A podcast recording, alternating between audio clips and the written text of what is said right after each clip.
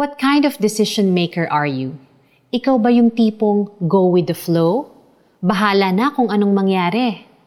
Toss a coin and let fate choose kind of person? Or do you take your time, study your options, and list the pros and cons before you make up your mind?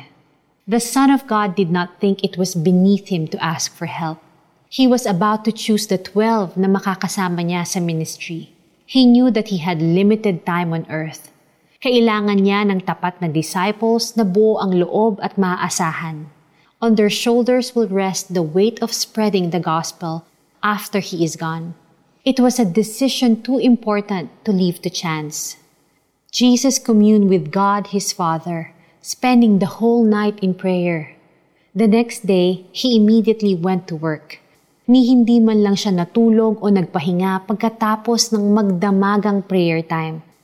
He said to the twelve, I have chosen you to be with me. I will also send you out to preach, and you will have authority to drive out demons. Do you have an important decision to make? Involve God in the decision making process. Yes, He can use other people to give you godly counsel. And you definitely should seek their advice. Pero don't forget to spend time with God, one on one. Soak in His Word. Ask the Holy Spirit to give you wisdom and peace.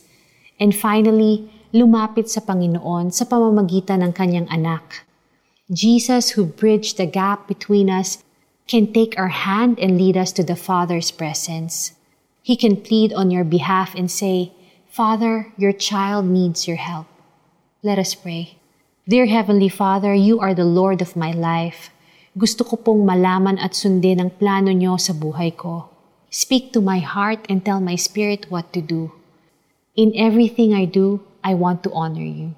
In Jesus' name, amen. For our application, if you are in the middle of taking a big step, commit to spend a week in prayer about it. Kung kinakailangan mong magbigay ng abiso sa ibang tao about needing time to decide, do it.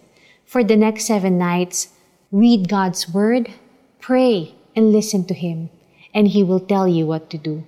Nang panahong iyon, umakyat si Jesus sa isang bundok at magdamag siyang nanalangin sa Diyos. Kinaumagahan, tinawag niya ang kanyang mga alagad.